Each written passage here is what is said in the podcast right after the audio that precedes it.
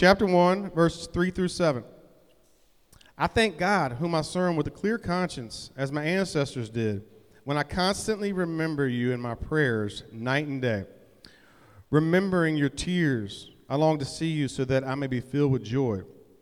I recall your sincere faith that first lived in your grandmother Lois and in your mother Eunice, and now I'm convinced is in you also.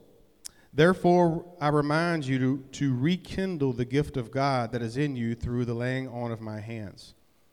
For God has not given us a spirit of fear, but of power, love, and sound judgment. This is the word of the Lord. Let's pray. Father, we are here gathered in your presence to hear all that it is that you have for us today through Pastor Chris. Lord, so I pray that you would crack open our hearts and our ears, and that we might be encouraged, built up, strengthened, inspired, Lord, and you might uh, speak to us uh, through uh, Pastor Chris. And uh, we ask you to do that now as he uh, comes to preach. Amen.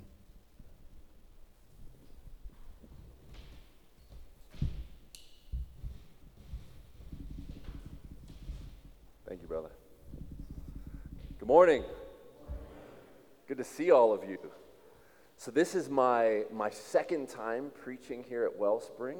Uh, last time we were in a school. How many of you were here when the school was the gathering place? Wow, that's fantastic. So, a lot of you are new. I love that. So, Ricky and I, um, Pastor Ricky, we are a part of the same church planting network. Uh, this is a church plant, as Ricky just said, it's only two years old uh, three. We're now into 2023, so three ish years old. Uh, we are a part of a church planting network called the Acts 29 Church Planting Network. We, are, we see ourselves as the next chapter of the book of Acts. Acts ends with the Apostle Paul in house arrest, and he is still calling unbelievers and believers in the Lord Jesus to himself to disciple them and to share the gospel. And, and it abruptly ends, uh, Acts 28, with Paul in prison. And so, what we're saying is, we are the next chapter of the book of Acts. And if you read the book of Acts as a church planting book, you can see that from chapter 13, Paul and Barnabas are sent out by the church at Antioch, and they begin to plant churches all over the Mediterranean world. Think about the Mediterranean Sea, and, and Paul and Barnabas and other apostles, not capital A, small a, sent ones, they plant churches all over that Mediterranean world. And then as those churches are planted, Paul, the apostle, helps to raise up leaders, and those churches become autonomous churches that are led uh, and self governed, if you will. And that's what we are trying to do as a network. We are trying to see healthy churches planted all over the United States and all over the globe. And so I'm super excited to see what's happening here, and I'm so thankful to be here to share God's word with you this morning. Real quick, before I jump into the text, I got to tell a quick funny story. So, Ricky uh, has come from a, a, church called Remnant in Richmond, Virginia. And I was there recently uh, doing some training for seminary. And uh, one of the gentlemen in class began to tell a story about Ricky. And he said, Yeah, he was, he was living in the hood and he playing basketball and he's just out there with no fear and he's dunking on guys. And I'm like, Oh, I didn't know Ricky was that good at basketball. And, and I like to play basketball a little bit too. So, believe it or not, right next thing on my schedule was a prayer meeting on Zoom with other Acts 29 members. And so I jump on in my call, and who shows up randomly in the prayer call but Ricky Love? Wasn't supposed to be there, I think. In fact, I think the leader, Dave Pinkney, was like, What are you doing here, Ricky Love? How'd you get in here? And uh, so I start telling the story. I'm like, Ricky, I-, I didn't know you could dunk. I didn't know you were that good. He's like, The legend grows. and so, what tends to happen when, when people are, are a big deal, Ricky's a big deal, right? They leave and then they become even bigger as time goes forward. And so he, he, he is seen as this fantastic monster, you know, basketball player on par with, with LeBron James there.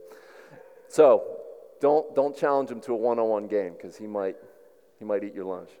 All right, let's jump in. So I want to pray, and then I want to jump into 2 Timothy 1 3 to 7. And though these are a few verses, there is so much packed into these verses, it's going to be hard for me to keep, keep my sermon under three hours, okay? So I'll promise two and a half hours, and I'm out of here. Is that cool? Two hours? Yeah, right, right down there. Second, second uh, door to the right there. All right, let's pray. Father, thank you for your grace. Thank you for the Holy Spirit. Thank you for your word that is a lamp unto our feet and a light unto our path. God, I pray that you would open our eyes to see Jesus, to see the truth in your word. Help us to make practical application in our lives. And would you make this text live? May it not just be words on a page, words in an ancient book, but would it be life giving to us by your Spirit? Please help me, give me the words to say, and give us all ears to hear and eyes to see. And I pray, Father, please, by your Spirit, would you speak to each person here? We all need to hear from you today, God. So please do what only you can do and speak to each of us, I pray. In Jesus' name, everyone said, Amen. All right, so my my style of preaching, teaching is to uh, do textual comparisons. So we're going to have the base of our sermon in 2 Timothy 1 3 to 7 as we travel through the book of 2 Timothy. But then I'm going to reference a lot of other texts to help illuminate the original text. And so as I do that, texts are going to appear on the screen behind me. So you'll be able to follow along as, this, as the texts show up, you'll be able to know what's going on. All right, so this is 2 Timothy 1, uh, and I'm going to read through verses. My clear conscience. Okay, so I'm to I'm to start with 3, and you can see it there. So let me read 3. If you have a Bible and you want to turn there, that's fine. If you want to follow along on your digital Bible, that's fine. If not, all the text will be up on the screen.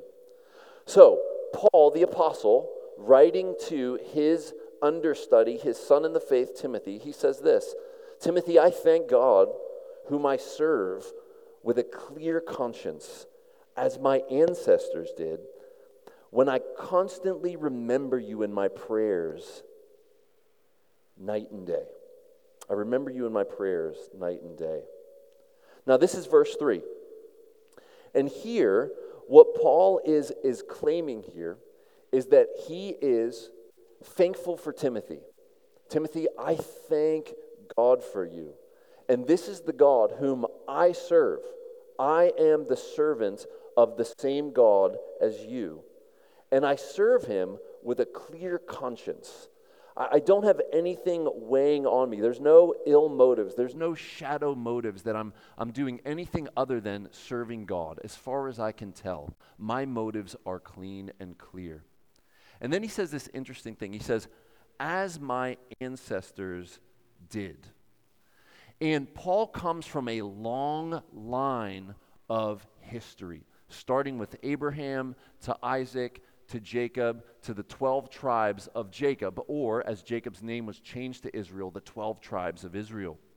And I want to shift real quick and show you Paul giving the same testimony as he's on trial before a Roman governor named Felix. And he's giving a defense. He's, he's his own lawyer, he's representing himself in court. And he talks about this. And so we're going to look real quick at Acts 24 14 to 15. Here it is. Paul, uh, remember, he's on trial here and he's giving his own defense before a Roman governor named Felix. He said, I admit this to you, Felix. I worship the God of my ancestors Abraham, Isaac, Jacob, the 12 tribes of Israel, 12 tribes of Jacob, according to the way which they call a sect. Okay, now what Paul is saying here is the way is this new quote unquote sect of Judaism that follows this one named Jesus of Nazareth, who claimed to be the Messiah, who died on a cross, and then was buried, and on the third day he rose again. So, in the first century, before uh, formulations happened with church and before we were called Christians, this was called the way. And so, this is what Paul's talking about here. He says, uh, which they call a sect believing, now listen close here, believing everything that is in accordance with the law Genesis, Exodus, Leviticus, Numbers, Deuteronomy, the law, the first five books of the Bible, and is written in the prophets. Okay? The, the Jews thought of the 39 books of the Old Testament in these three ways the law, the prophets, and the writings, which would be like the Psalms and the wisdom literature. Uh, and so he's saying, I'm doing nothing here but continuing to serve the God of my ancestors in the tradition of the law, the prophets, and the writings. Now, listen to this. Verse 15. He says, I have hope in God, which these men themselves also accept. That these men are those who are prosecuting him, they're bringing charges against him. These men also accept that there will be a resurrection both of the righteous and the unrighteous. And so Paul then goes to give his story. My point in bringing this to you was to say this is what Paul means when he says in 2 Timothy, I serve the God of my ancestors. I am doing nothing but following that line of servants the forefathers of the Jewish faith, which is now being fulfilled in Christ, the promised Messiah that was promised in the law, the prophets, and the writings, has now come. He has died for sins and sinners, and now there is coming a great resurrection. And so the idea is in the Bible, all people will be resurrected, both the good and the bad, or those who are in Jesus called righteous because we have his righteousness and we are not depending on our own righteousness. We have another's, an alien righteousness that is ours. We depend on Jesus and not ourselves. They are the righteous. And then we have the unrighteous, those who have their own form of righteousness, those who are good people, quote unquote, those who keep the law, those who, I got this covered. Okay? That's the way Paul understands righteousness and unrighteousness. There are those who are in Jesus and they have his righteousness received, not achieved. And then there are those who have their own righteousness, which is achieved, which is no righteousness at all, according to Paul in the New Testament. This is our hope, friends. We either have Jesus in our place, both on the cross as a negative substitute, taking the penalty for our sins. Jesus got treated like he lived my life on the cross, punished for my sin. And the beautiful, positive side of the cross is this and I get treated like I lived his life. I get his perfect obedience to the Father given as a gift. This is the gospel. This is the great exchange. This is our hope. And this is what Paul is saying here on trial. I have hope in God through Jesus. And there is coming a great resurrection by which we will have to give an account to God for our lives. Did we trust Jesus for the forgiveness of our sins? Did we receive the righteousness of Jesus and now we're safe and hidden in Him? Or are we going at this alone in ourselves with our own righteousness on Judgment Day? It's not a place you want to be. And we'll continue to talk about that as we go. Now, I want to move to the second part of verse 3 now. He says, I constantly remember you in my prayers, Timothy. Now, listen. Okay, I got to pause. Little parenthesis here, okay? Here's the parenthesis. There is so much packed into half a verse, you could literally set, spend 20 to 30 minutes there. We don't have that kind of time. Okay? So, this is in part what the community groups are gospel communities, that we call them. Community groups, that's what they're for. So, you can unpack more of the text. Okay? So I, I, don't want to move on, but we have to move on, okay? And so you can dig much deeper into these messages in community groups. So please come and ask questions and, and get m- deeper into the text. So Paul here now says, I pray for you, Timothy, constantly. Constantly. When I constantly remember you in my prayers, both, notice this, night and day. He doesn't say day and night. And that points back to Genesis and the creation uh, where night actually begins the day. It says, and there was evening and there was morning the first day. And there was evening and there was morning on the second day. In the Jewish mind, the day started in the evening and then it started in the, uh, ended in the next going into evening. Okay? So that's why he says night and day. But I want to take a, mm, let me take a paragraph here and unpack something that I think would be helpful. How many of you struggle with prayer? I do. I'll, I'll put my hand up. Okay, and here's, here's why I tend to struggle with prayer. I have a view of God that He controls everything, because that's what the Bible teaches. All things. Okay? In Him we live and move and have our being. From Him, through Him, and back to Him are all things. Uh, Ephesians 1:11, he works all things according to the counsel of his will, and the verses just keep rolling on. I believe that about God. Paul believes that. And so, where I struggle when I read this, I'm like, Paul, you believe in God's sovereignty. You know what Jesus said that not even a sparrow falls from the sky without it being the will of the Father in heaven. So, why do you spend so much time praying? I struggle with that. Now, I, have been helped by many theologians and, and authors and, and scholars, okay? One whom I've been helped by in this uh, question is a guy named Roger Nicole. Does that name mean anything to anyone? Roger Nicole. Okay, that's all right. He was a, a, professor. He's now dead. He wrote a ton of essays, gave a ton of lectures. And I have a lot of paragraphs here, which I'm going to skip for sake of time and just read a few of them, just maybe two. And I think this will help you. Okay, this will help you. The question I want to wrestle with very quickly is how can we wrestle with God's sovereignty and our prayers, changing things and making a difference in real time? Like, how is that possible? And so Roger Nicole, an address given to Philadelphia, it was called Prayer, the Prelude to Revival. And he says this Do you think that you can really change the mind of God? Question mark. That is, can prayer make God modify his sovereign plan? There are people who feel that unless you are prepared to say this, there is no great value in prayer. If that is the power you have, it is certainly a most dangerous thing.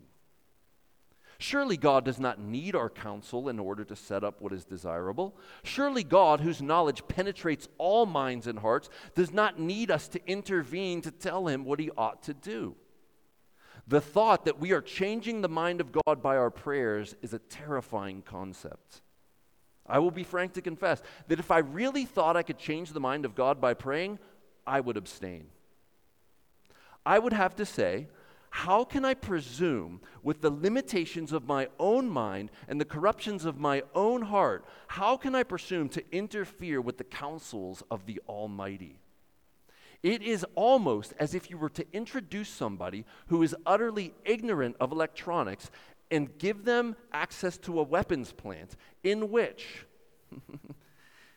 give them access to a weapons plant in which by pushing certain buttons, one might precipitate an explosion. And you say, go ahead, push buttons. Never mind what happens. Oh no, there is comfort for the child of God and being assured that our prayers will not change God's mind.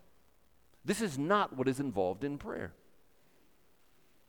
we are not in danger of precipitating explosions by some rash desire on our part. But then people say, if you can't change God's mind, what is the point of praying? If prayer does not change things, prayer is worthless. One more paragraph, listen close. Here you have perhaps noticed that I've changed the formula. I did not say change the mind of God, but changes things. I never said that prayer does not change things. Prayer does change things, but it does not change the mind of God. God, uh, I'm sorry, the reason prayer does not change things, but does uh, does change things, but does not change the mind of God, is that He appoints prayer as an effectual means for accomplishing His own purposes. This effectually means that it is essential for this accomplishment. When we have a right understanding of the sovereignty of God, we recognize that God has established a plan in which not only the effects, but also the causes are ordained. We cannot disconnect the causes from the effects. Let me simplify that in a sentence. God uses our prayers and the answering of our prayers to accomplish his sovereign purposes. You know, there's a passage in James where James says, You have not? Why? Because you ask not. John Piper, a hero of mine, said about that verse if you would have asked, the universe would have been different. But because you didn't ask, nothing happened. You see, God uses our prayers and the answering of our prayers to accomplish his eternal purposes. That's beautiful. And so pray is the application point there. Let us not neglect prayer, especially if you believe God is sovereign and saying, oh, well, God knows what's going to happen. It's preordained before the foundation of the world. I don't need to pray. No, you do need to pray. I need to pray. We need to pray. We need to be praying as Paul does for Timothy constantly. Constantly. And prayer is hard work. In fact, it's labor. You know, I, I did labor type work before I became a pastor, not only digging and, and pushing heavy things, but using tools. And, and I know what it's like to sweat doing labor. Equate that with prayer because that's sometimes how hard prayer is. And you know what it's like to try to concentrate on prayer for even 15 minutes without being distracted, right? It's labor, isn't it, Ricky? It's laborsome. Okay, now we have to move on. Again, we could stay in verse 3 all morning, but we need to move on. So let's now go to verse 4. Let's go to verse 4. Um, let me read it. Recalling, so remember, he's connecting himself with his, with, uh, Paul's connecting himself with his ancestors. He's now saying, I've constantly been praying for you, Timothy. And he says this, remembering your tears. Timothy, when, when I think of you, I think of your face with tears streaming down them. That's how I remember you. Remembering your tears, I long to see you that I may be filled with joy. You see, for Paul, Timothy was like a child. As far as we can tell from reading scripture, Paul was not married and Paul had no children, as far as we can tell. Okay? And Paul did have, though, sons in the faith, Titus and Timothy being two of them. In fact, let's look real quick at, uh, at two verses here. This is uh, from 1 Timothy so 1 Timothy 1 2 uh, says this to, to Timothy, my true son in the faith. And then from last week's message, from 2 Timothy 1 2, to Timothy, my dearly loved son. So, in a sense, Paul adopted Timothy, probably not legally, but as a spiritual father, he saw Timothy as his son. And whenever this was that Paul departed from Timothy, there was tears and there was sadness, no doubt from Paul too. And so every time he thinks of Timothy, he thinks, My son, how is he doing? And he sees those tears. And when he sees those tears, he is inspired to pray constantly for him. Okay? And the prayers are effective. They are effective because Timothy uh, became the, the pastor of the church at Ephesus. Uh, it was a great church, and it did have some problems, as every church does. There are no perfect churches. But Timothy had a large uh, burden to bear with the church at Ephesus. And so he says, I am filled, I want to see you so that I may be filled with joy. Did you know that you could be discouraged. I hope this, this has happened to you. You could be discouraged, you could be downcast, you could be upset, and you see somebody whom you love and you know they love you, and boom, it, a 180 happens. Has that ever happened to you? Yeah, it happened to me many, many times. In fact, uh, many times when I'm coming into worship gatherings with my church, I'm, I'm often discouraged. I'm often downcast. I'm often, even, even low grade depression might be a good way to describe it. And I get into that room and I see my brothers and sisters, and I see those whom I love, knowing they love me, and boom, I am up again. And that's in part why we gather week by week by week to worship together so that we might encourage one another and build one another up. And maybe not just on Sunday for a few hours, but perhaps throughout the week too. Okay, this is part of God's design for the church that we might encourage one another. In fact, Hebrews, uh, the writer to Hebrews says, daily. Like, don't, don't neglect meeting together as is the habit of some, but rather encourage one another daily, every day, be encouraged and be encouraging one another. And so Paul sees Timothy as one of his own sons, and this is why it's so emotional in this text. I long to see you. I want to be filled with joy. I know that the moment I see you physically, Timothy, as I can see you in my imagination right now, I'm going to be filled to the brim with joy. And so, until then, I pray. And no doubt in Paul's prayers, he's praying that he would see Timothy, that this would be a reality, that this desire and longing would come true. All right, let's move now to verse 5.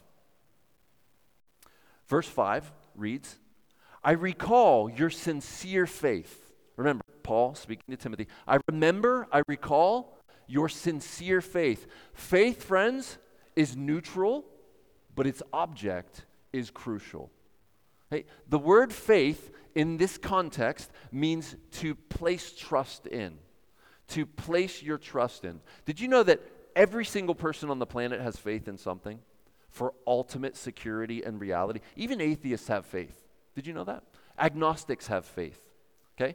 Uh, they believe in origin story. They have an idea of where we go after we die. In fact, I'll just do the atheist one right now. If you're an atheist in here, uh, come talk to me afterward. I'd love to have a great conversation with you about what we believe. Okay? Here's what an atheist would say There is no spirit, there is no soul. It's, we're, we're a materialistic universe. Okay? And when we die, that's it. The problem is you can't empirically prove that. You can't. And so you take that by faith.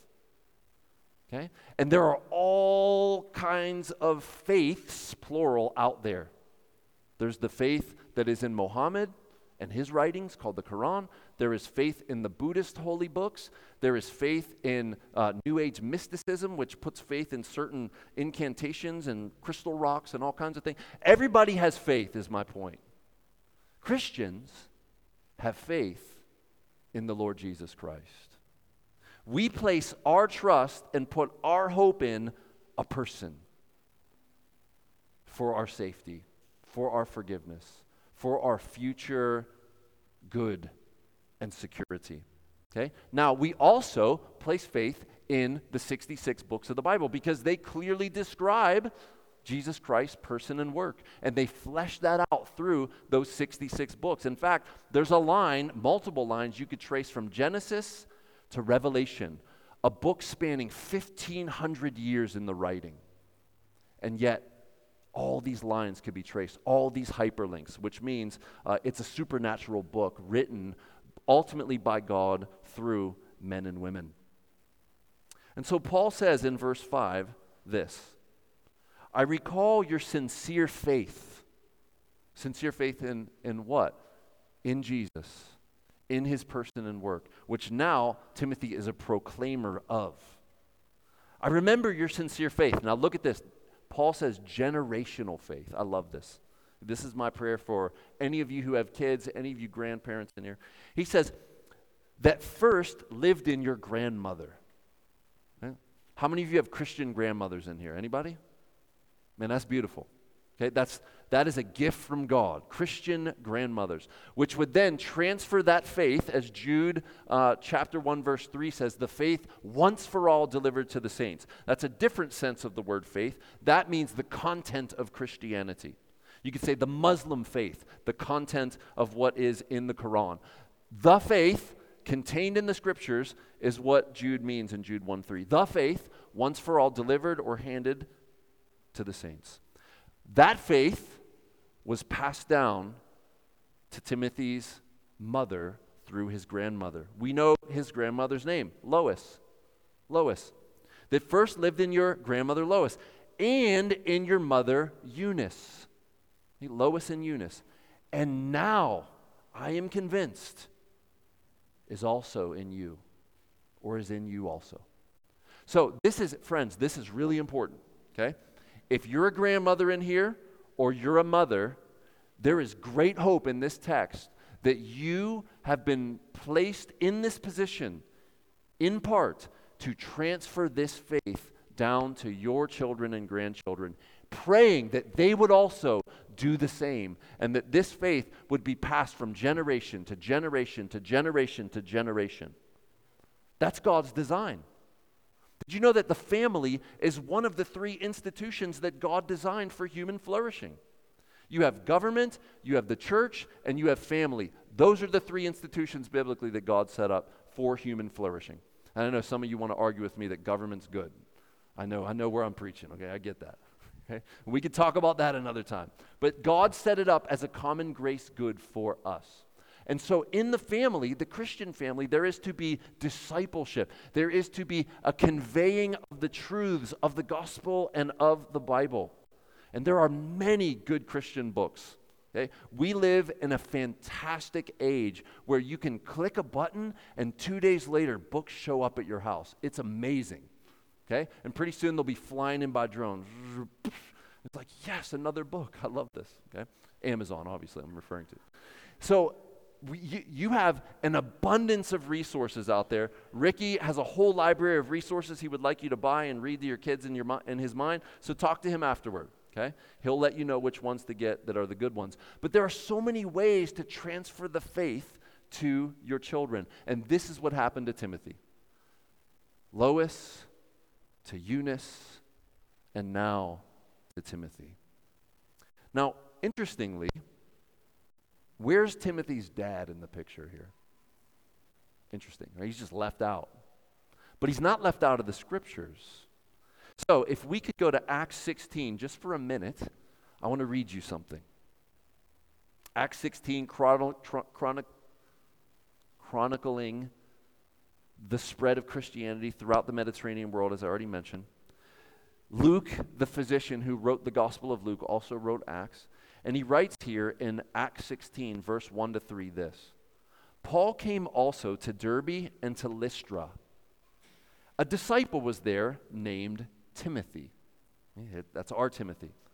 The son of a Jewish woman who was a believer, Eunice, but his father was a Greek, meaning Gentile, meaning not Jewish, but also not a believer, because it would have been mentioned if he was a believer. So he's not a believer. He was well spoken of by the brothers at Lystra and Iconium. Timothy had a great reputation. Eh? Hey, we know his grandmother, his mom's fantastic. He's following right in their footsteps. He's solid in the faith. And so Paul takes notice of this young man named Timothy, whose father is not in the picture, at least not in a faith sense. And Paul wanted, verse 3, Timothy to accompany him. And he took him and circumcised him because of the Jews who were in those places, for they all knew that his father was a Greek.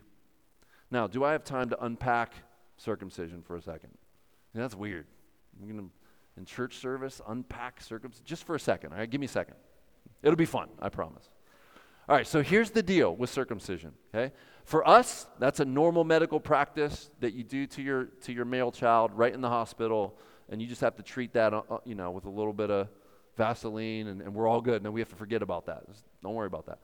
In this day and age, and especially reaching back into the very first book of the Bible, Genesis, this was a sign that God gave to Abraham, which Abraham was to pass down to Isaac, then to Jacob, then Jacob was to pass it to his children. And this was a sign that you were a part of the people of God, what we would call uh, believers, the covenant people of God, the Jews.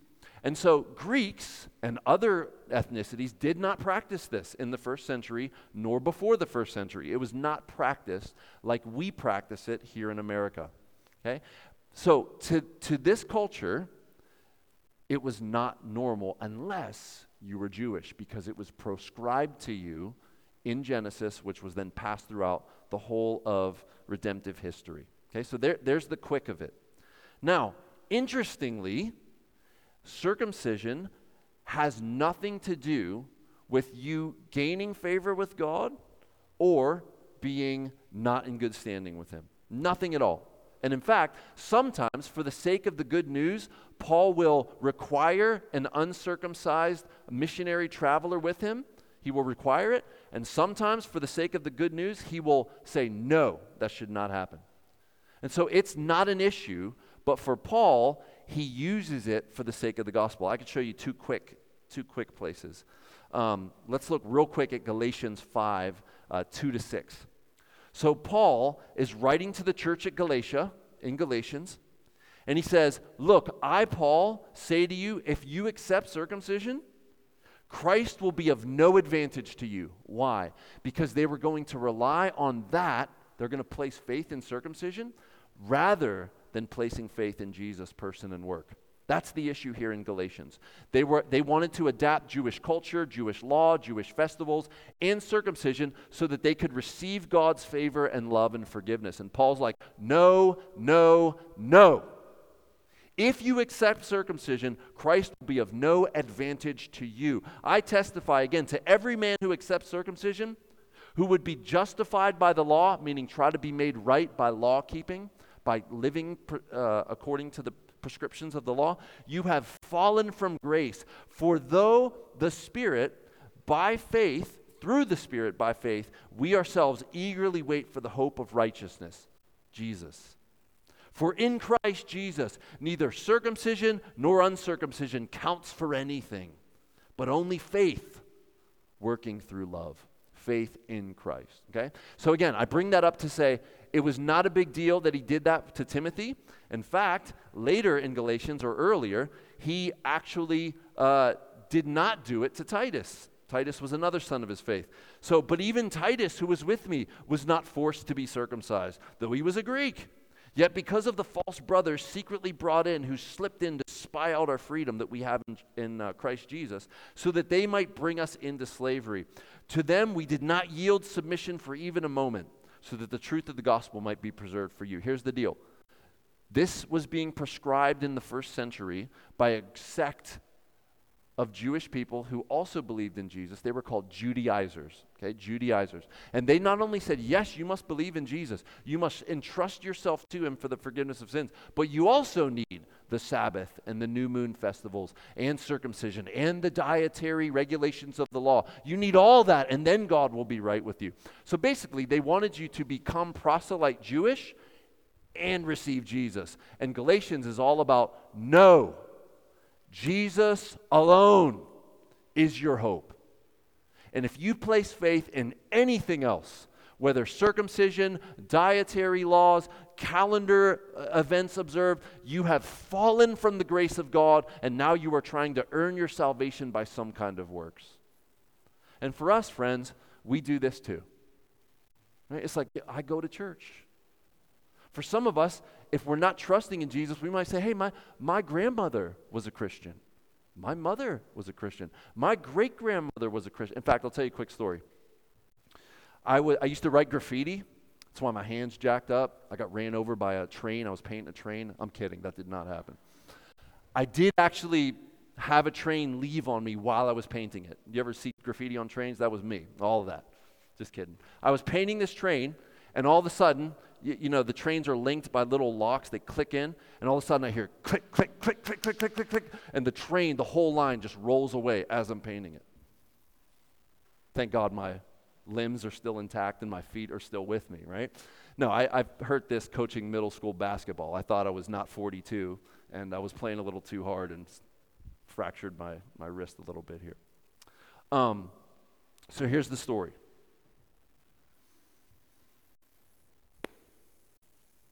this happens, Ricky. Sometimes you tell a story within a story. It's like the Inception movie, a dream within a dream, and you lose the first story. If it comes back to me, I'll tell it. If not, God's sovereign purposes was that I would not tell the story. All right. Ah, I remember. Okay, so I used to write graffiti. I used to write graffiti, and I, I would travel and write graffiti. So I went to, to Syracuse, New York to, to do this big wall for this hip hop event that, that I was painting. And there was a writer there. That's what we called graffiti writers, writers. And his name was Crook, C R O O K. And he was up all over, he was famous in that city, and he let us stay at his house. Like he was a generous guy, okay? And, and I was a ferocious evangelist at the time. And so I just kept hammering him with Jesus and the gospel, hammering him with Jesus. And at, at one point, he was like, Chris, and he went to his closet and he reached up high and he pulled out this giant six inch thick Bible and he was like, Poof, and he put it on the table. I, I'm okay, was his point. Like, look, look, you don't understand. My family is Christian. We got this giant Bible, man. Like, I'm already good. Why do you keep bothering me about this Jesus. You know what? My friend was not good because his faith was not in Christ, obviously. If his argument to me was, look at this giant Bible that's been in my family forever, who was he trusting in? Not Jesus, something else. And friends, anything else is dangerous. Whether it's a big Bible that's been in your family forever, or it's your, look, I'm Irish Catholic, man. We, for generations, we've been fighting Irish. Irish Catholic. No, nothing to do with you being right with God. I don't care if you went to Notre Dame. Doesn't matter. Okay? People depend on all kinds of things other than Jesus for their security. And we who are gospel Christians, Bible Christians, Wellspring, no, no, no. Jesus alone. Jesus alone for salvation. He is our hope. Period. Jesus plus nothing equals everything. That's our formula. Jesus plus nothing, we get everything. Jesus plus anything, you lose it all. You lose it all. And if you come back every week, you'll hear that packaged in different ways every single week, right, Ricky? Amen. And so for Paul here, circumcision was just a means of gospel advancement. If it serves the preaching of the gospel, because in this region, everybody knows Timothy's father was a Greek, so I'll be able to get into the synagogues and share the gospel because, well, look, he's, he's circumcised, he's proselyte, he's in with us. Paul will do it. But if the deal is, in this culture, people are seeking to depend on circumcision in order to be right with God, Paul says to Titus, absolutely not. Absolutely not. Because for him, it's not a thing, it's only in service to advance the gospel. Did I set off some kind of alarm by preaching too loud? All right, I love that. As long as we're okay, we're good. All right, so remember, we were talking about uh, circumcision here because the text brought it up. Remember, Paul meets Timothy. It's, it's uh, known that his father is an unbelieving Greek. And so, in order to serve the gospel advancement, so Paul can take Timothy into heavily Jewish populated areas. Now, here's a question I have that's not been answered sufficiently. Like, how did they know? Yeah, like, I, maybe, I don't know. Like, did they check? Like, hey, man, you in? Prove it. I don't know. I have no idea. Okay. We can, we can ask some Bible scholar on that in the future, okay? Um, let, let's move now to the second part of verse 5. So he says, I recall your sincere faith. I remember your faith, Timothy, which was first in your grandmother, Lois, and then in your mother, Eunice, and now I'm convinced is also in you. So again, well, let's close chap- uh, verse 5 here by saying this. It is so important, mothers and grandmothers, this is part of God's gift and design to you is that your part of your responsibility is to pass that faith down. Pass that faith down. I got 3 kids and my wife spends far more time with the kids than I do. You know why? Because I'm out working. Because I have one full-time job and several part-time jobs and I'm a pastor, so I have to meet with people at all hours, strange hours, okay? And so my wife, by default, serves the Lord by serving our family and keeping the kids, and part of her job is to pass down the faith that is ours. No one will do it perfectly, and that's not what God wants you to do. He just wants you to do it. Small truths, uh, Bible verses, gospel answers to questions that kids have, all of that consistently in the time you have the kids will make a massive difference. So, grandmas and mothers, be encouraged that you have a gospel job, especially to your kids. Especially to your kids. All right, let's move to verse 6. And we got one verse to go after 6, and we're saying amen. Verse 6. I'm going to skip some slides there, Brandon, because I'm running out of time. So let's go to 6. Therefore, I remind you to rekindle the gift of God that is in you through the laying on of my hands. So, Timothy was given a gift by Paul, and in another text, we get some more details. It wasn't just Paul, there was a council of elders there who took part in this. Um, in fact, we can see it in 1 Timothy 4. And so I do have that. Let's go to 1 Timothy 4 and let's look at that. Paul says to Timothy, he wrote two letters to Timothy, 1 Timothy, 2 Timothy, very creatively named. And in 1 Timothy 4:14, this is what Paul says. He's describing the same exact thing, but just with more detail. He says, Do not neglect the gift you have, which was given you by prophecy when the council of elders laid their hands on you. But here in 2 Timothy, he simply says, I remind you to rekindle the gift of God that is in you through the laying on of my hands. So the full picture is this there were prophetic words spoken to Timothy and there was a council of pastors. The word pastor uh, is synonymous with elder, synonymous with overseer in the New Testament. It's pastor, council of pastors surrounding Timothy, laying their hands on him, proclaiming over him, and praying for him. That's the picture. Okay? And the Apostle Paul was unique in this sense. Okay? How many apostles were there that Jesus took around with him? Someone shouted out. 12, that's right. And then there was minus one because of Judas, remember, who betrayed him. And then in Acts chapter 1, they replaced Judas with a guy named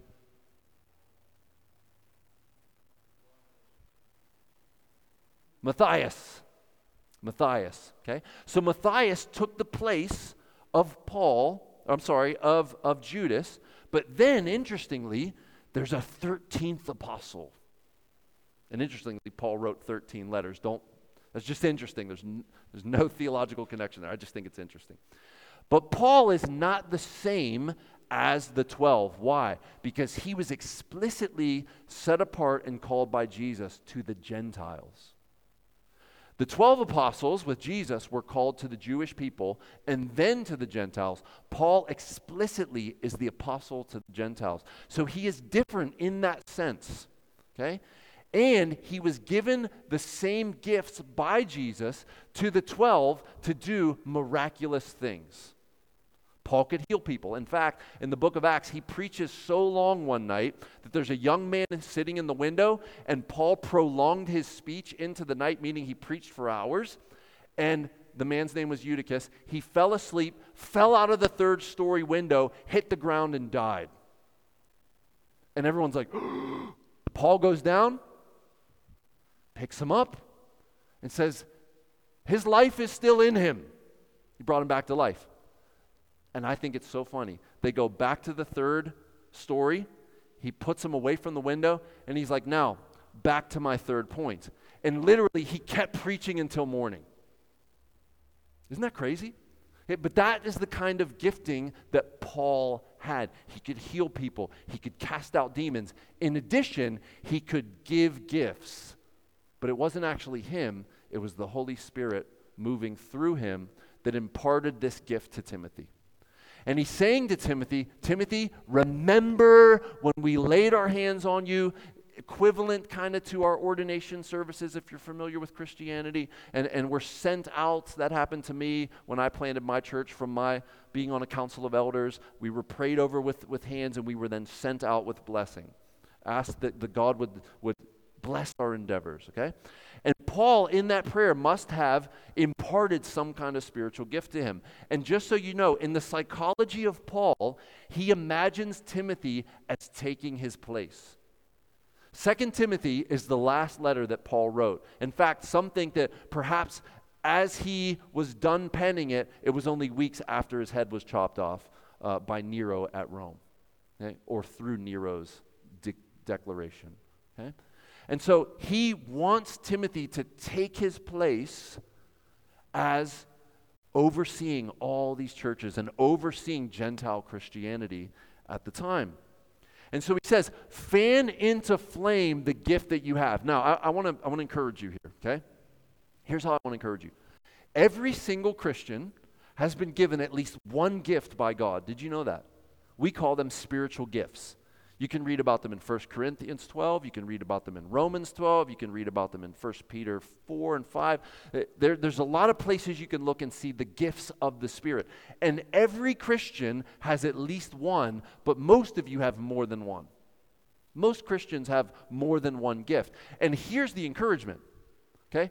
We grow in our giftings, meaning that the gift you have is at some level, and you are expected to exercise and practice that gift until it increases in its skill and ability and effectiveness. And that's what he said. Don't neglect the gift that was given you. Fan into flame the gift that was given you. And, and then in another text, Paul says, Let everyone see your progress, Timothy. Meaning, Timothy is at a certain level and he is going to and is expected to progress. So let me encourage you where you're at right now in your gifting and in your effectiveness does not have to stay there and should not stay there. You should be, you should be exercising effort and energy to increase in the skill and use of your spiritual gift to be effective for the kingdom of God. This is something that Ricky would love to do and work with you on. You need to grow in using your gift so that God's kingdom, kingdom might expand. You feel me? Okay. And everyone is at a certain level, but the level you're at needs to grow. You need to go higher up. Or if you like depth, you need to go deeper. Where you're at right now is not where you should be in a year, two years, three years, four years. We're expected to progress, and you can see it here in Paul encouraging Timothy. Fan into flame the gift that was given you. Don't neglect your gifting, grow in it, use it. Okay, one more verse, and we're done. Verse 7. Let's read it together. For God has not given us a spirit of fear but of power, love, and sound judgment. The ESV says self control, the English Standard Version translation. God has not given you, Timothy, a spirit of fear.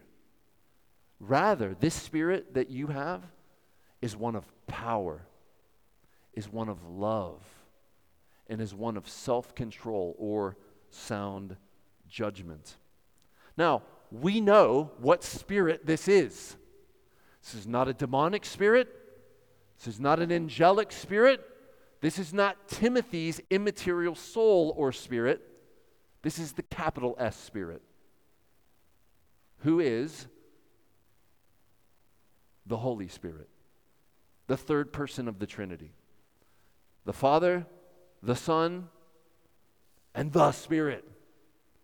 And Paul is saying to Timothy, Timothy, you have the Holy Spirit living inside of you who is working through your giftings. And this spirit is not one of fear.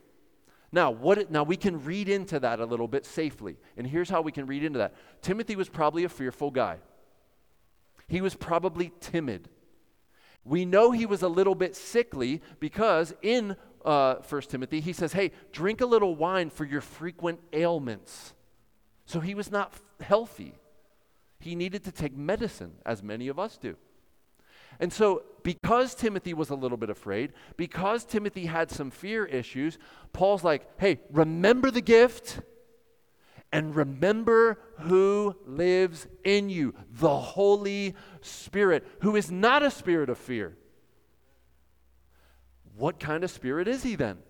He's a spirit of power, spiritual power, tempered with love and self control. Now, I'm, I'm a superhero movie guy. Any of you guys like the superhero movies? I did read comic books growing up when I was a kid. No superhero people. All right, I'm going to scratch that illustration then. It's not going to work with you all, which is fine. Okay, it's fine. So, so all right, Ricky said do it. He's the man. He's my elder, so I'm going to have to do it. How many of you seen the, the new Black Adam movie from the DC universe? You've seen it. All right, my man. So he's going to get it. All right. So so in this movie, this guy is kind of like a bad guy and he's kind of like a good guy, and it's hard to tell which one he is uh, until the end, and I'm not going to tell you which is which. But this guy is just overloaded with so much power. Uh, bullets can be shot at him, and, and missiles are shot at him, and he sees everything in slow motion. He, it's like the Matrix. He's just watching it all happening in very slow motion. And he can just move at such speeds that no one can touch him. He is so powerful that multiple superheroes can't contain him. Okay? Now, listen the Holy Spirit is a spirit of power, but it's restricted by, or, or, or it's, it's governed by other things. We haven't been given a spirit of raw power like superheroes. We've been given a spirit of power tempered with what here? Love. So you've been given the power to what? To love people. And you do kind of need supernatural power to love people, right? Because people are hard to love. Let's just be honest. You ever fight with your spouse? You ever fight with your mom or dad? You ever fight with your brother or sister? You ever fight with fellow church members? You ever fight with a, a, a waitress or a waiter or a barista? I mean, we humans fight with other people. And yet, the greatest command is to love God first with all your heart, soul, mind, and strength. And the second is like it to love your neighbor as yourself. And friends, if we're going to love people, you know what we need? Power. Power. And so here's my encouragement if you're struggling to love other people, you know what you need to do? Back to the beginning, you need to pray. Oh God, I am struggling to love my child. I want to do nothing but, like a superhero, throw them into the next state. Marilyn, yeah, get out of here. You know? Friends, we need power to love difficult people. And let's be honest, at times you're difficult. You, right? Just admit it. I'm the problem sometimes. Even if you own 1%, that's still a problem. You're a problem 1% of the time. But most times it's 99% you. Let's just be honest. And you blame shift. It's not me, it's them. They're why I'm like this. Okay, we need power to love people, but look, there's also another qualifier self control. Meaning, we are not to be driven by our emotions, we are not to be driven by headlines. We are not to be driven by the, the latest flashing warning on the television or Twitter or the newspaper. I'll give you an example. This is a neutral one. I could go politics, but I don't want a riot to break out in here, okay? So let's just do weather. Weather's very safe. Okay? How many of you, I live in Pittsburgh, we're part of the Rust Belt and the Snow Belt, so we get a lot of snow there, as I'm sure you do here. You know, you turn on the Weather Channel and it's doomsday, it's the apocalypse an inch of snow is coming, you know, and all of a sudden people rush out and there's no bread and there's no coffee and the eggs are gone even at five bucks a carton. And it's like, oh my gosh. Yet my kids go out and see the snow falling. They're like, yes. What's the difference? Interpretation of the event. Fear would have you panic that it's snowing. For my kids, they're like, why would we, we be afraid?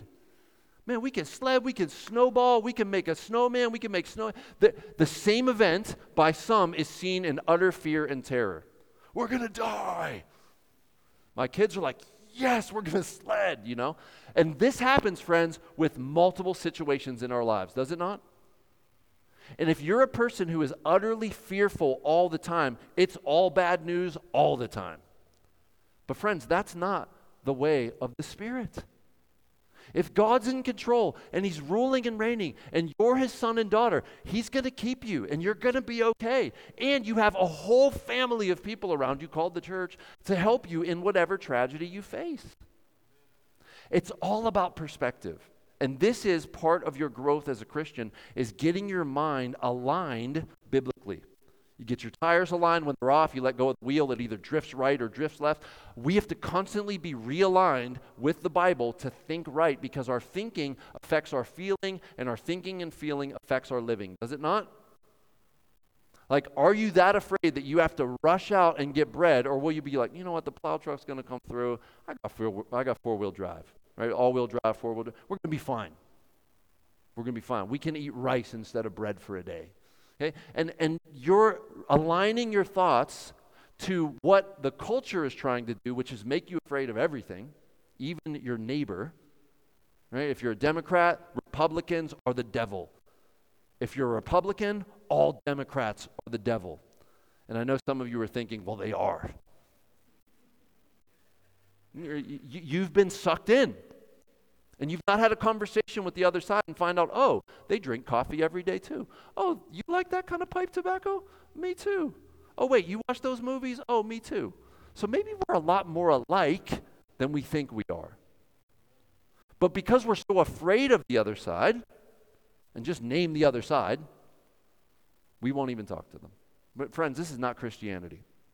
Christianity says you have not been given a spirit of fear but you've been given a spirit of power, of love, and of self control. The Holy Spirit enables you to have control of you. And isn't that beautiful? Because I'm often out of control in my mind. And then I have to remember wait a minute, wait a minute, wait a minute. I have the Holy Spirit of God living inside of me. Holy Spirit, take control of my thoughts. Take control of this, this fear. Take control of this anxiety. Help me in this moment. Sometimes uh, you shoot up flare prayers, you know, like those flare guns, you're in an emergency, and a red firework goes up in the air. I pray those prayers all the time. God, I need your help now. Come through, or this is going to go really bad. Okay. So there's a lot, as you can see, in just a few verses, there's a lot in there. And we could spend far more time, but I'm out of time. In fact, I'm over time. And so I'm prayerful that you are going to take something that was mentioned today and it's going to be of benefit to your life and you're going to pray and say, Holy Spirit, would you please apply that to me? I need that. Would you move in me in that way? And then don't give up praying until God answers. You have not because you ask not. And then Jesus said, if you knock, the door will open. If you seek, you'll find. If you ask, you'll receive. And so you keep asking, you keep knocking, you keep seeking until you receive, until the door opens, until you find. Okay? So we're going to sing about Jesus once again to close the service. I'm not going to close it, but I am going to pray that God uses something that was said today to be of benefit to you. And we always want to highlight the person and work of Jesus. We've done it several times in the songs, in the prayers, and in the preaching and we're going to continue to emphasize Jesus' person and work again. So let's pray.